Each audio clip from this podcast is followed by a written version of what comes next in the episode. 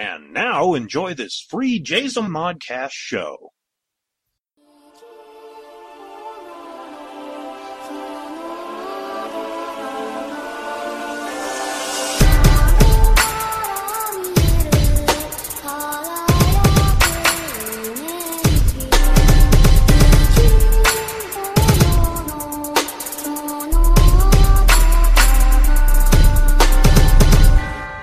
Welcome to My Public Life as an American Nerd. I am your host, David K. Montoya. All right, kids, we have a lot of stuff to talk about today.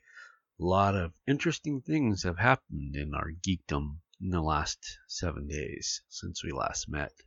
There's, let's see, I'm looking through my notes right here. There's, uh, I'm trying to decide which one particularly is the most exciting thing to talk about to start this episode of our geekdom. Let's see. I am going to go ahead and start.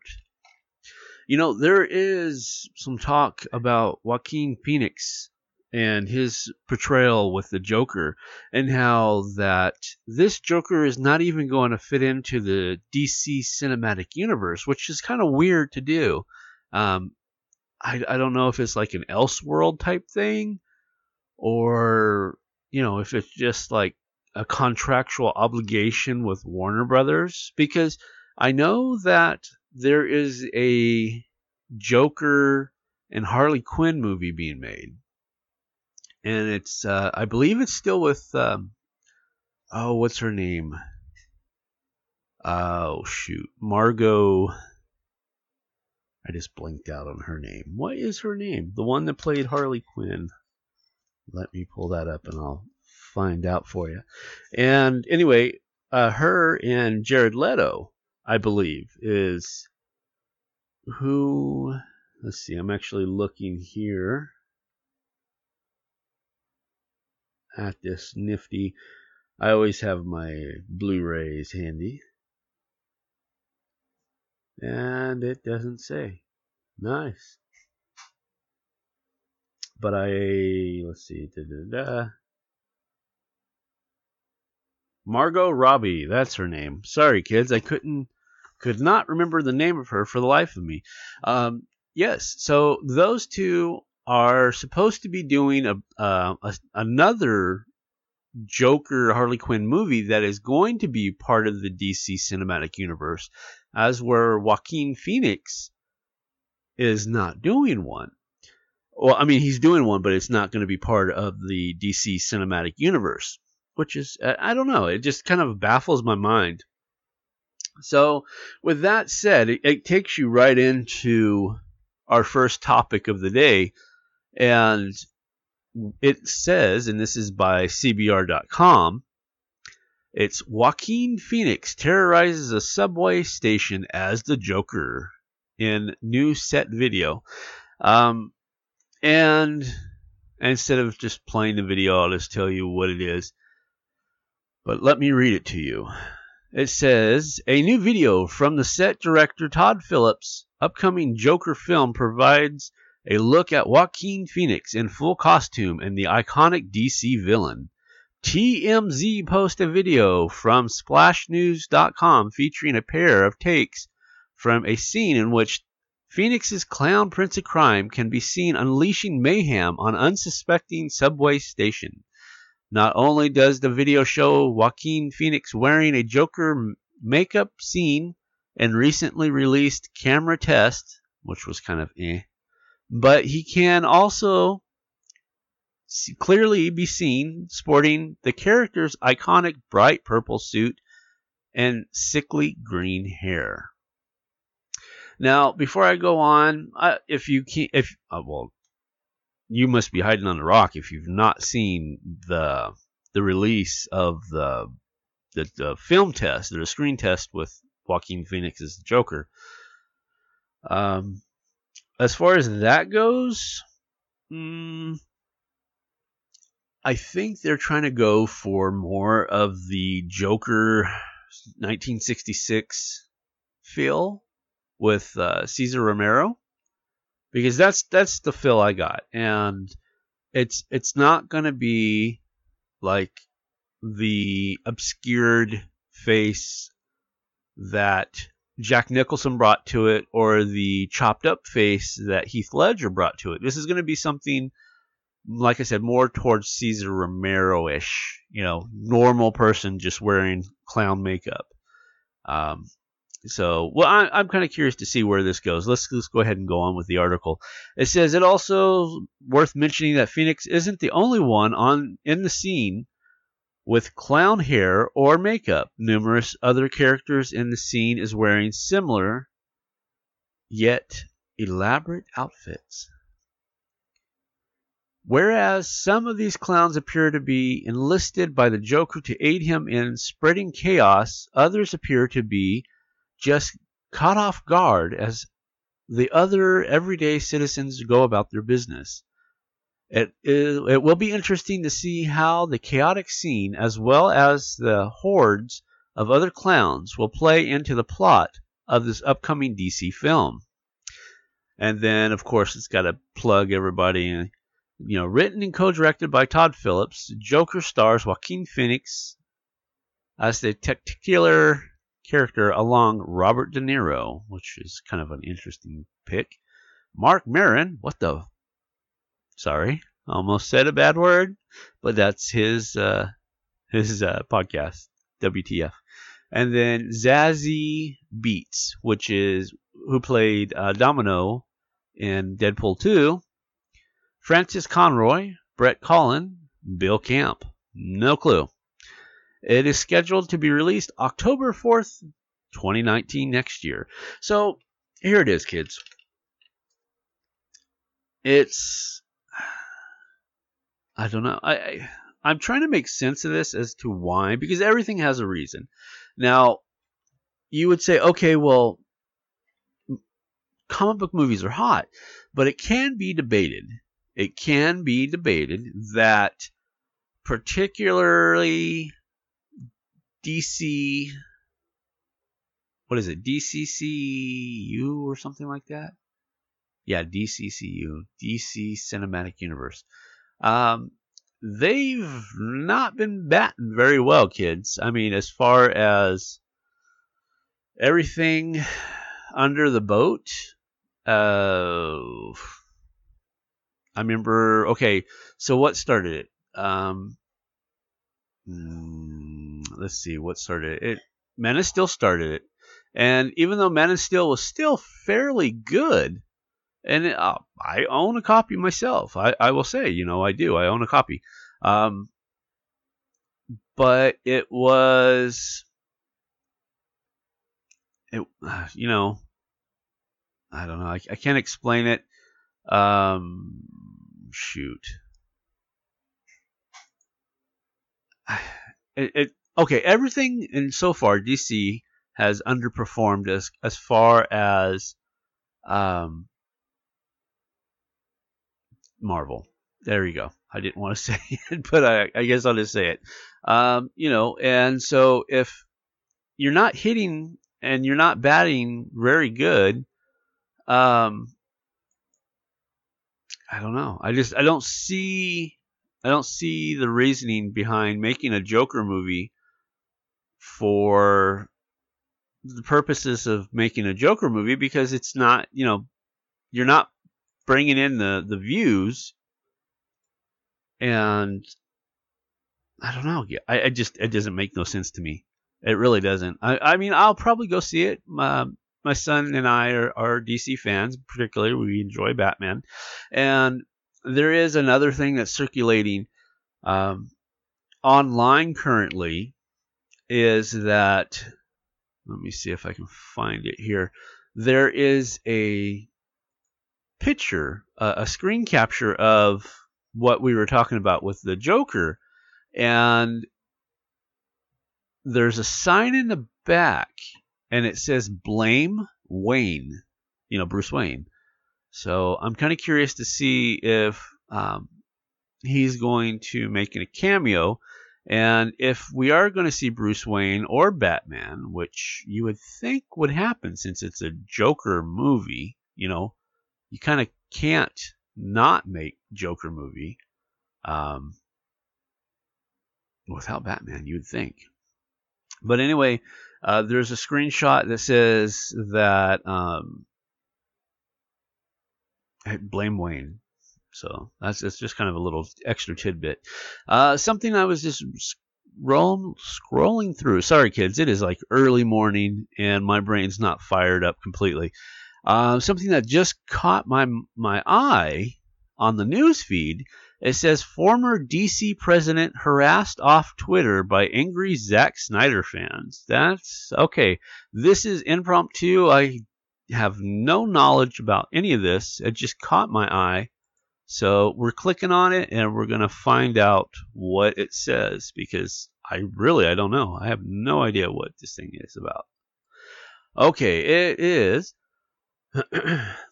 After voicing her support to Joaquin Phoenix's Joker following the recent influx of photos and videos of the new Clown Prince of Crime, former DC Entertainment president Diane Nelson has been harassed off of Twitter by fans still angry about how Warner Brothers handled director Zack Snyder's version for the DC Extended Universe.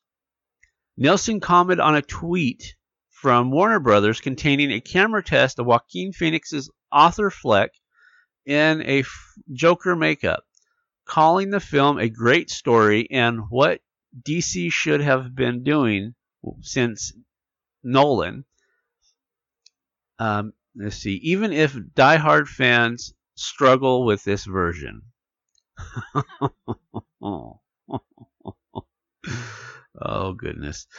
Okay. Um, however, some fans quickly took exception to Nil, uh, Nilsson's remarks, interpreting them as a slight against Snyder, who was replaced by Josh Weldon, or Joss Whedon. Sorry, I read that wrong. After an abrupt departure in 2017's Justice League. Initially, Nilsson responded to the snake in the grass um, accusations by tweeting, I happen to count Zack Snyder among those things if you are insulted otherwise. No snake here. Soon after, though, she set her account to private after being flooded by angry comments and has since deleted her account altogether. Many fans of the DC Extended Universe who were disappointed with the final product of Justice League have been have vocal and blaming Warner Brothers and DC executives for reportedly derailing Snyder's vision, which began with 2013's Man of Steel. Nonetheless, regardless of whether studio interference has been a contributing factor in the particular incidents, harassment of executives, filmmakers, and actors, former or otherwise, is becoming an unfortunate trend in modern modern fandom. And then it goes on to to give the list of who's been, uh, you know, been getting tortured online um, for saying silly stuff. So okay, that was it. That really. Uh, let's see. Uh, uh, something else that just caught my eye. What we were talking about. I'm to jump over here and take a little peek real fast. Ah, interesting. Okay. Um, it says we're going back to since we're all still in DC universe. Joker set photo teases Thomas Wayne's uh, run for mayor, and I'm looking at it, and it does say moving Gotham forward and Thomas Wayne for mayor. Okay, interesting. Let's see what it says. Um, a new Joker set photo teases possibility of Thomas, Ware, Tom, Thomas Wayne running for mayor.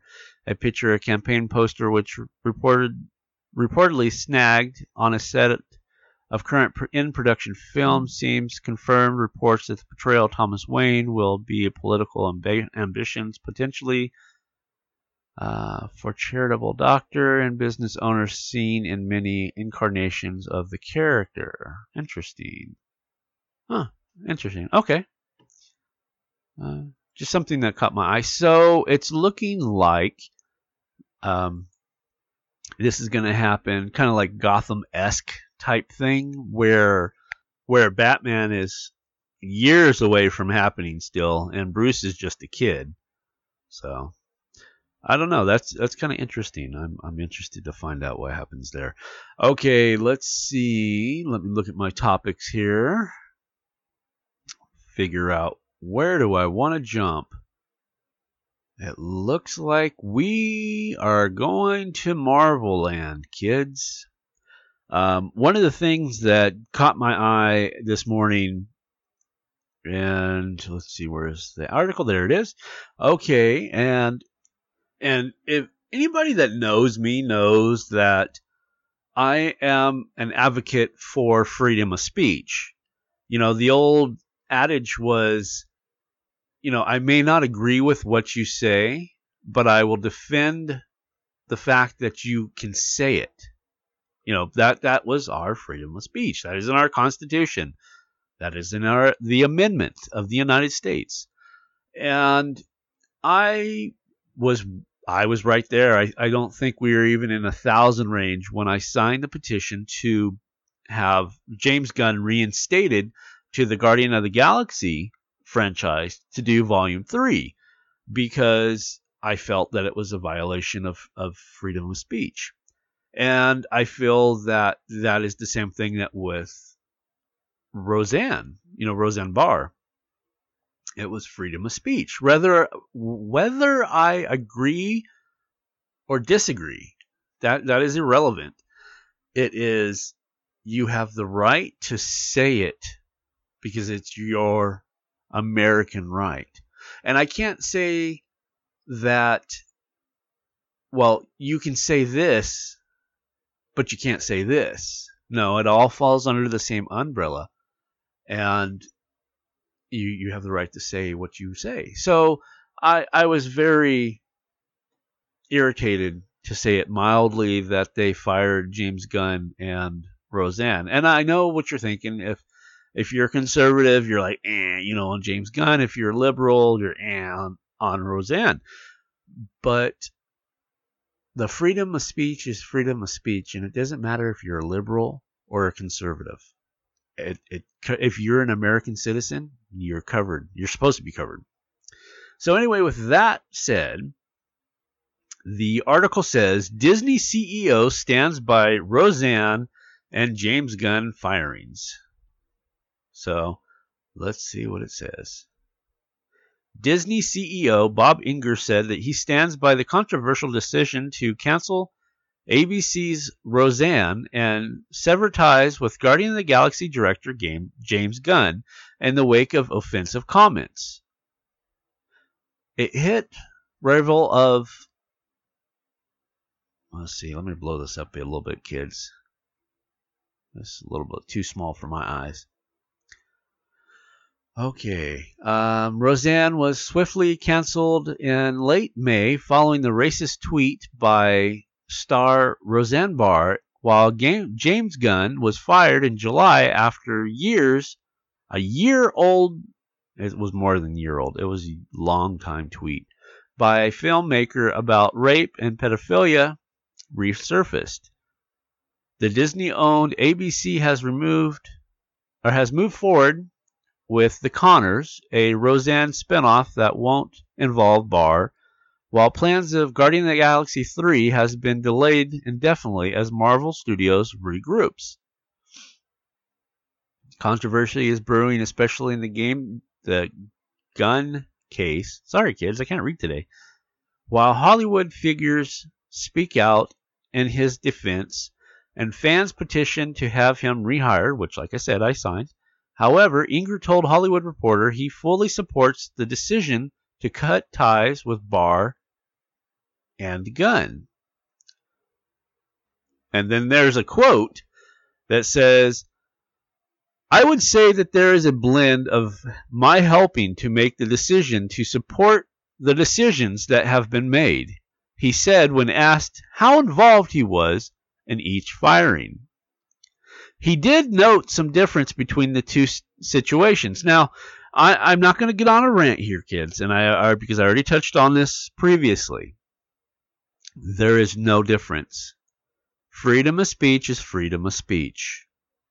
That that's all I really, you know, re- regardless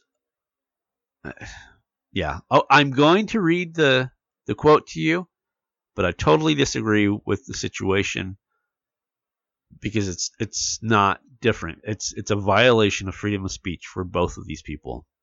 Okay, so it says Roseanne was completely unanimous, Inger said. We discussed how it would be communicated and when when because or yeah, when because there were a number of entitles that had to properly be filled in, probably talking about like TV shows, but the decision was completely unanimous. In reference to Gunn, Inger downplayed his role, saying that the decision was brought to me as a unanimous decision of a variety of executives at the studio, and I support it. When, the, when questioned about the result, resulting backlash, Inger said he still supports his choice made be his executives. I haven't second guessed their decision. Well, that's uh, that's at least he's you know sticking with his employees. But you know, gang, I I don't know. I just I don't I don't really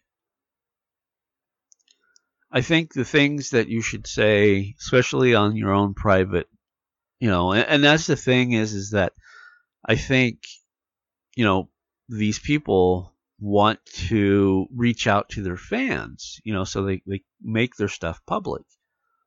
But if people start doing this, you know, digging for stuff to get other people in, in trouble just for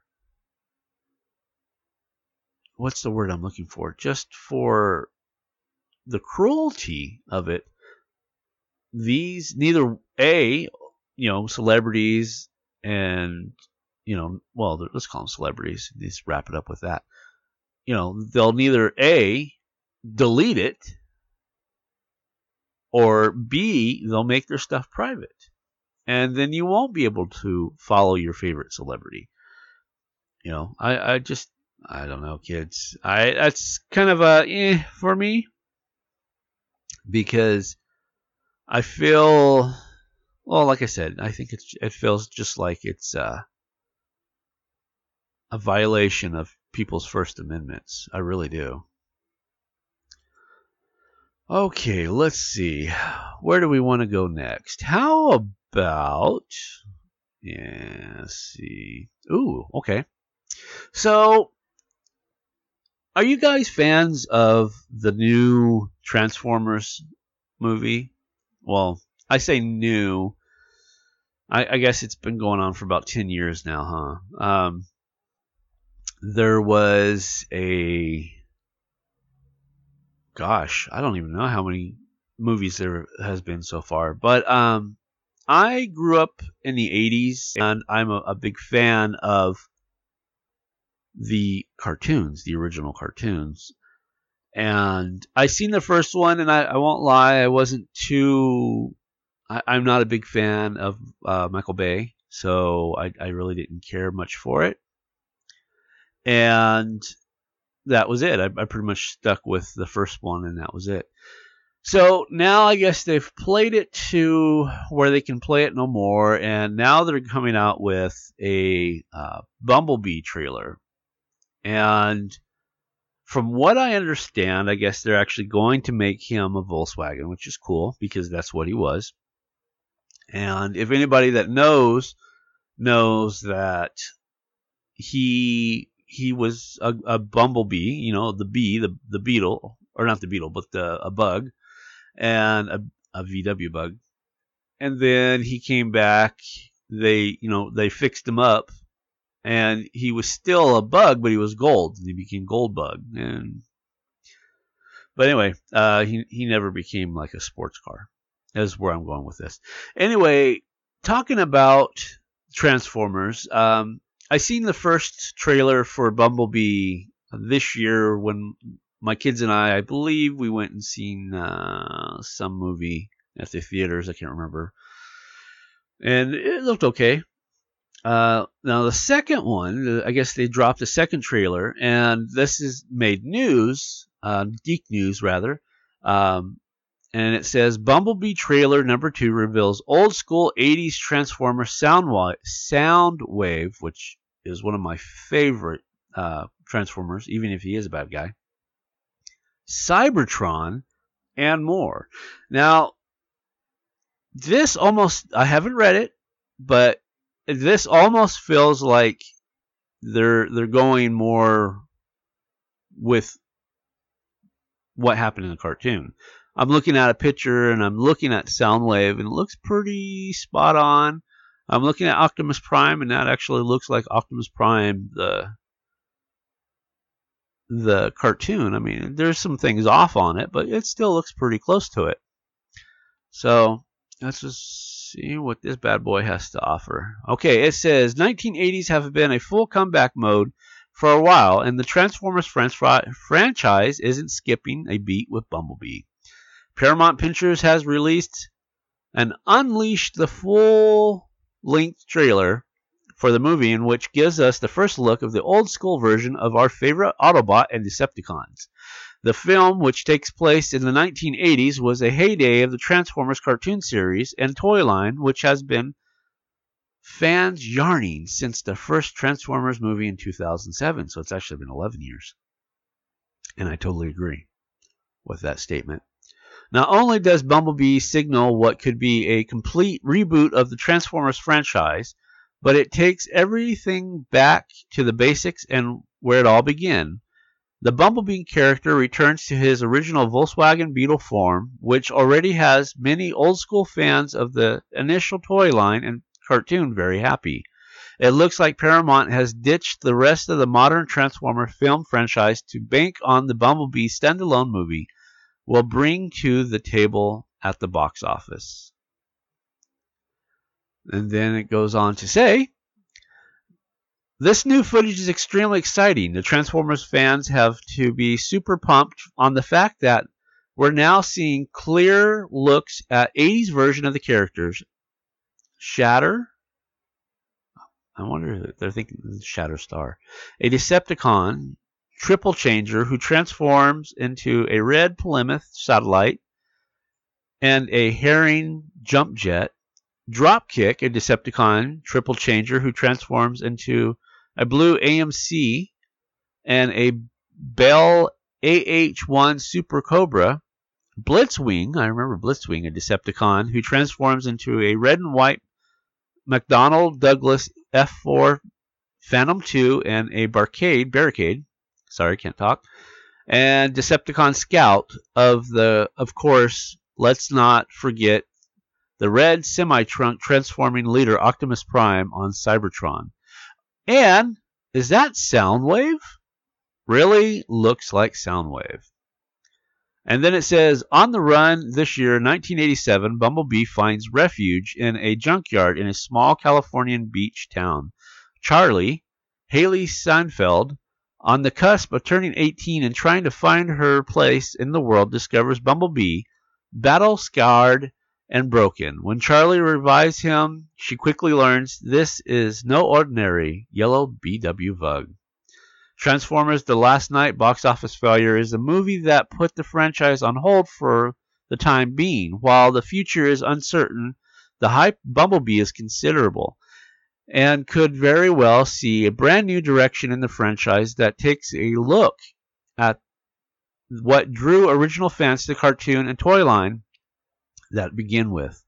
The studio seems to be going back to earn respect of the hardcore fans that have been there all along, but they're dissatisfied with the way that the live action franchise was handled over the years.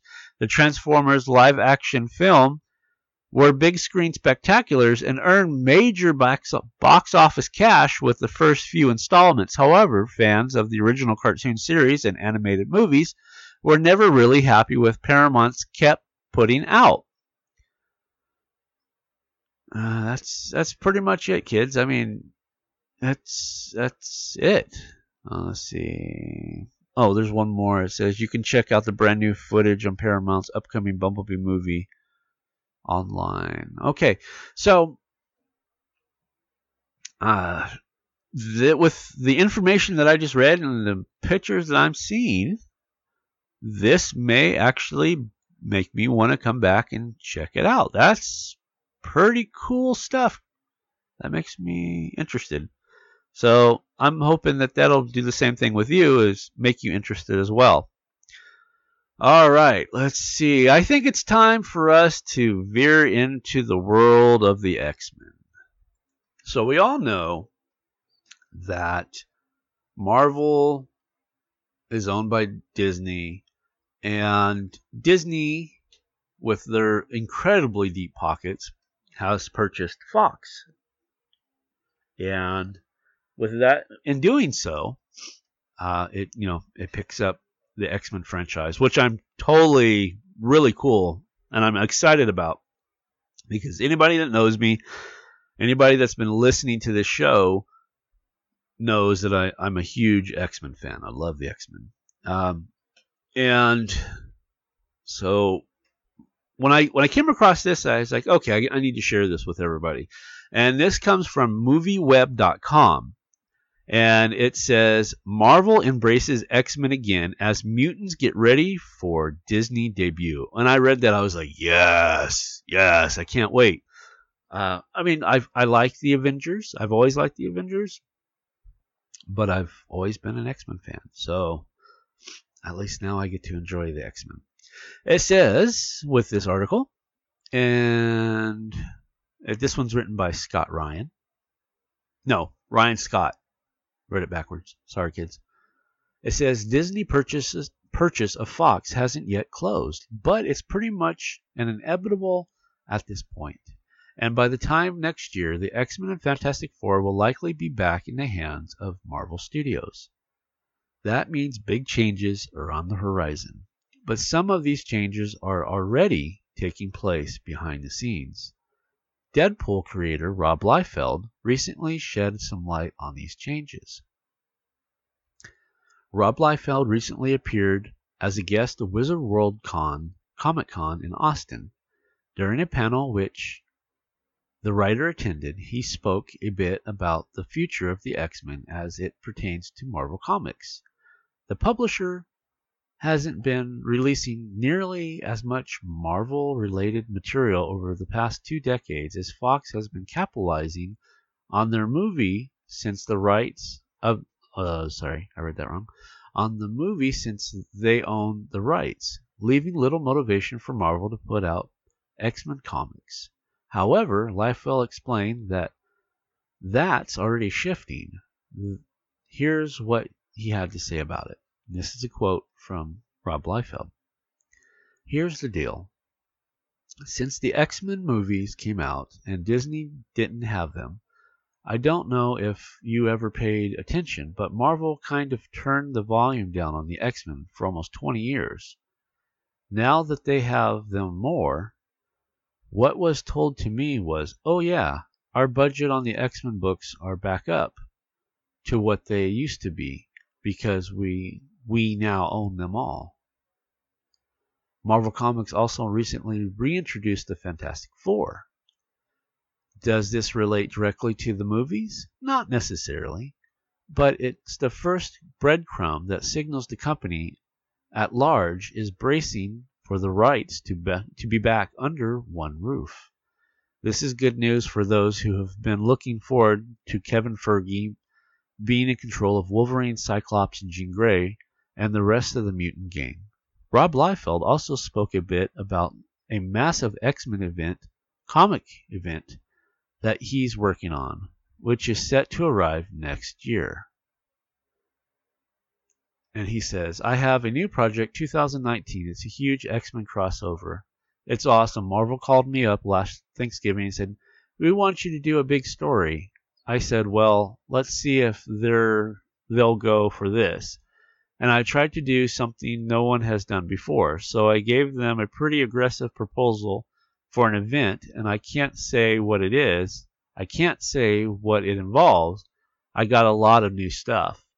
Unless Disney was getting the rights back from Marvel or from Fox rather, sometime next year, it's highly unlikely this X-Men comic book event would happen. Whatever it turns out to be, would it be happening? It's still early, and there are still a lot of kinks that need to be ironed out before the merger is complete. But Rob Liefeld's insight is encouraging, and it sounds like these characters are going to have a new life at Marvel. First on the page, then surely the screen will follow. And that makes me really happy to hear, kids, because like I said, I, am a big X Men fan. Um, I, uh, we'll see what Rob Liefeld brings as far as comic book wise, because uh, I, I don't think he's been in comic books for a long, long time. So um, we'll see what he brings to the table. That's kind of interesting to find out, or it's going to be interesting to find out. Since we're still talking about the X Men, I've got two more uh, articles to go over, and they're both X Men. So I guess we're we're doing an X Men this mainly X Men. I guess it seems like it anyway. Um, okay, so we're switching back over to comic book resource, and this one is Magneto and Xavier reunite in X Men Dark Phoenix set photo. Now, uh, let's see. I own all of the X Men on no, well, okay. I own all the X Men movies. If it's X Men, I own it. Um, I own pretty much all of the material X Men wise. There's only one that I'm not owning, and that is the Wolverine Origins or X Men Origins Wolverine. That one. That one. Uh, that was just really bad. I just I never purchased it, but I, I do own all of them, and I'm not a huge uh, how do I say this without sounding like I'm, I'm being mean? Um, you know, I, I started following the X Men in 1987. That's how long I've been been a fan, and I know the story up to a certain point. You know, like the back of my hand, and a lot of Bryan Singer's work was just wrong. I mean, most of it is wrong. And I was really excited when he came out with Days of the Future Past because it, he reset everything. But then he came out with uh, the Age of Apocalypse and just screwed it all up again. So I'm like, ah. And you know, now they're coming out with the Dark Phoenix. And you know, the interesting thing is, is I'm looking at this, and I see McAvoy and I see, um, oh goodness, what's his name? The guy who plays Magneto. Good grief! And then, um, oh, what is his name? I am so sorry, guys. I'm just like brain dead. Uh, anyway, um, oh, Michael Fassbender. That's it. That's it. I just seen it. And then um, Jennifer Lawrence, of course, um, who's not blue as Mystique. She's just Jennifer Lawrence. So that is, I don't know, guys. It's that does not scream X Men to me. I mean, yeah, they have um, Charles Bald again, you know, McAvoy, but yeah, I don't know. I mean, Mystique was never the leader of the X Men I, I, I, don't know. Anyway, I'm going to go in and I'm going to read this uh, before I get into a long rant about the revamps of missing the mark on every single X Men movie ever made. It says James McAvoy and Michael Fassbender are together again as Professor Charles Xavier and Magneto, a new photo set of from next year's X-Men Dark Phoenix. Man, I really, I really have my fingers crossed that they don't screw it up because they really, they really, really, really missed the mark with uh, X Men Three, if you remember, and they did the the Dark Phoenix. They really, wow, man, I hope they do better. Uh, it says the duo, which first started as the classic X Men characters in 2011 uh, X Men First Class, are the focus of the set photo as the sequel continues reshoots for February release, sharing a cup of tea over a friendly game of chess at an outdoor cafe. well, that at least that's that's plausible, you know. I'm trying to remember if it takes place in the 80s. But in the 80s, if I remember right, huh? I was just thinking because um, in the 80s, Magneto takes over the school because everybody thinks Charles is dead. Uh, let's see. It says Dark Phoenix begins reshoots late. Let's see, late last month to polish the film, and are expected to conclude by the end of this month. Uh, let's see, taking place. Oh, this is taking place in the 90s, not 80s. Okay, taking place in the 90s, we're adapting Chris Claremont and John Bryant's classic X-Men storyline of the same name. The upcoming sequel is the fourth film. Fastbearer, Fassbender is portraying the X-Men antagonist after 2014's Days of the Future Past, 2016's Apocalypse. The fifth, for McAvoy, has portrayed Xavier, Professor Xavier, after reprising the role in a silent cameo in Deadpool 2 after appearing alongside Fassbender in previous films. And then it says, you know, it's written and directed by Simon Kinberg. Don't know who that is. X Men Dark Phoenix stars Sophie Turner as Jean Grey, James McAvoy as Charles Xavier, Michael Fassbender as Magneto, Jennifer Lawrence as Mystique, Nicholas Hoult as the Beast, Alexandria Shipp as Storm, Ty Sheldon, Sheridan, sorry guys, uh, as Cyclops, and Kodi Smith McPhee as Nightcrawler. All right, well. okay. We'll see. We'll see if it's any good. I I have my fingers crossed. I'm hoping. I'm really hoping it's going to be good. Okay, so we are going to go ahead and we're going to shift gears and we're going to close up the shop for this week and look at X Men comic book. More specifically, you know, um, when this happened a long time ago, um, what was it, 20, 2014, I think. I I could actually go to the Jazomon website. Actually, I think I might just do that because I'm curious. And I read the um,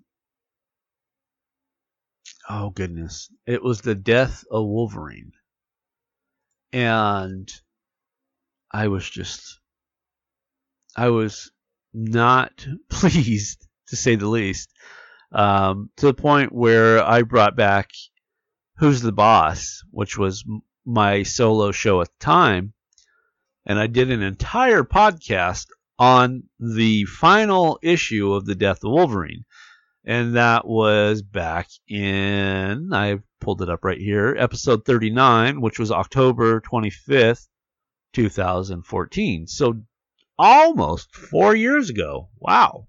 So Wolverine's been dead for 4 years.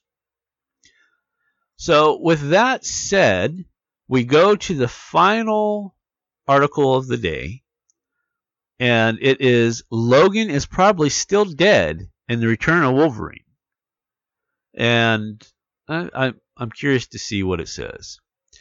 Uh, but I do have to say, warning: this article contains major spoilers for the Return of Wolverine number one. In stores now. In 2014, writer Charles Soule and artist Steve McNiven killed Wolverine in apparently the death of Wolverine. While the death is still something rarely sticked about in the world of comic books. Everyone's favorite Clawed mutant was actually off the drawing board for three whole years, while another Wolverine, Old Man Logan, would take his place. The real character was truly dead. That is, until he came back near the end of 2017 in Marvel Legacy number 1 one shot. With the new purpose add with new purpose and a soul stone, both of which made him all the more mysterious. Hmm. Interesting.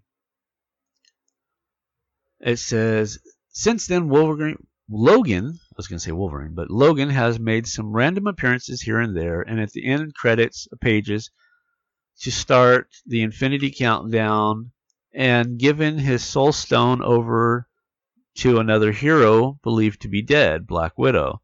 Eventually, the X Men discover that his grave was empty, an event which led to four different groups of superheroes to search for the X Men all over the world but they never found Wolverine. Only more questions. The answer to at least one of these questions are set to come in a series which will examine Wolverine's proper return to Marvel Universe, Return of Wolverine. However, some subtle clues in the first issue indicate that the series might actually take place before the character's actual return to life last year. okay, here we go. As issue begins, reader are properly left uncertain as to when and where the events are taking place. Wolverine is alive. He's wearing his classic yellow and blue costume, but he also has flaming hot claws. Something we already know will somehow come into play later when he calms down and gets his bearings. He realizes he's in a laboratory of sorts, and a dying scientist is nearby. No, no. They killed you, he tells Logan. You're dead. The return of the return of Wolverine number one con- contains geek mythology symbolism. The scientist speaks of Soteira, the mysterious organization behind the return of Wolverine and of their leader Persephone. He pleads Logan to kill him because otherwise his torment will never end. He says he will never rest. This all takes place in the first three pages of the issue, filled in panel rifle with symbolism that marks us makes us wonder if Wolverine isn't already alive at all but actually in hell. In fact, hell is the title of the first chapter, and it might make more literal than you realize. In Greek mythology, Persephone is the queen of the underworld, aka the queen of hell. Further, her organization is actually a mytholo- mythological word meaning savior, and it is closely associated with, among other deities, Persephone. Interesting. Okay. Just giving us a little peek at that. In Greek mythology, the realm of hell is surrounded by the river Styx, whose water possesses dangerous abilities and attributes. In the underworld, humans re- remember their lives, but if they drink the water of the river, they forget who they are and they succumb to hell for eternity. When, or excuse me, perhaps this is why there is a subsequent of sequence panels devoted entirely to the scientist drinking a bottle of water, given to him by Wolverine in an attempt to calm him down. Not long after he asked Wolverine to kill him, to spare him a lifetime of unrest. Could could it be that the scientist is actually asking to be delivered from hell. And a, later in the issue, we find out Wolverine no longer resemble or remembers who he is. A nod, perhaps, to drinking the water in hell after point after getting there. Something that would explain why he would no longer remember his identity and why he would easily offer water to a stranger. But that's not all. In the issue, Wolverine also briefly fights with a masked character who we learn is actually Omega Red. If you're been keeping if you've been keeping up with the villain's history, then you know that last time we saw him, he actually died as well. Therefore, it stands to reason that he too would be in hell. Interesting. This is interesting, kids. I, I, I find this very interesting. Let's see. Oh, this is a two pager. I like it. Uh, at the close of the issue, Wolverine puts on a new costume and takes on a new mission to rescue the missing son of another scientist at the mercy of Soteira. The final page sees Wolverine pop his claws and declare, Let's go meet the devil. While this is obviously meant to be read as being figuratively, may in fact be quite literal. After all, as the queen of the underworld, Persephone is the personification of the devil. This issue also ends with the title of the next chapter, The Sea, which could end up being a reference to Wolverine crossing the Styx to reach Persephone.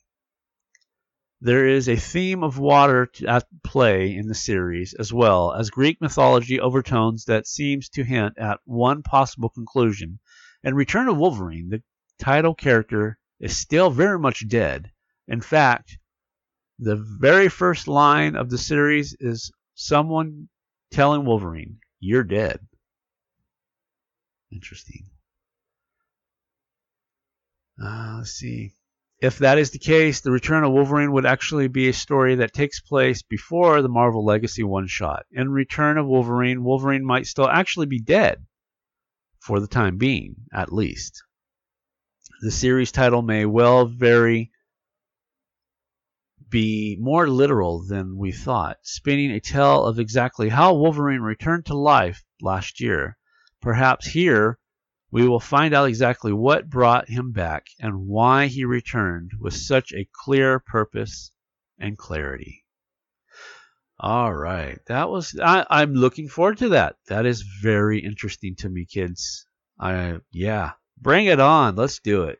That's that's a bit of some good news for my comic geeks out there that enjoys a good X-Men story. That looks uh, the the artwork looked good. The plot sounds good. I'm ready. Let's do this. All right, kids. That is it for this week. Come back next week and we'll see what else I can dig up in comic book news or any other anything I can find. I'm I'm always looking. So for this week, I am David K. Montoya, and I bid you adieu.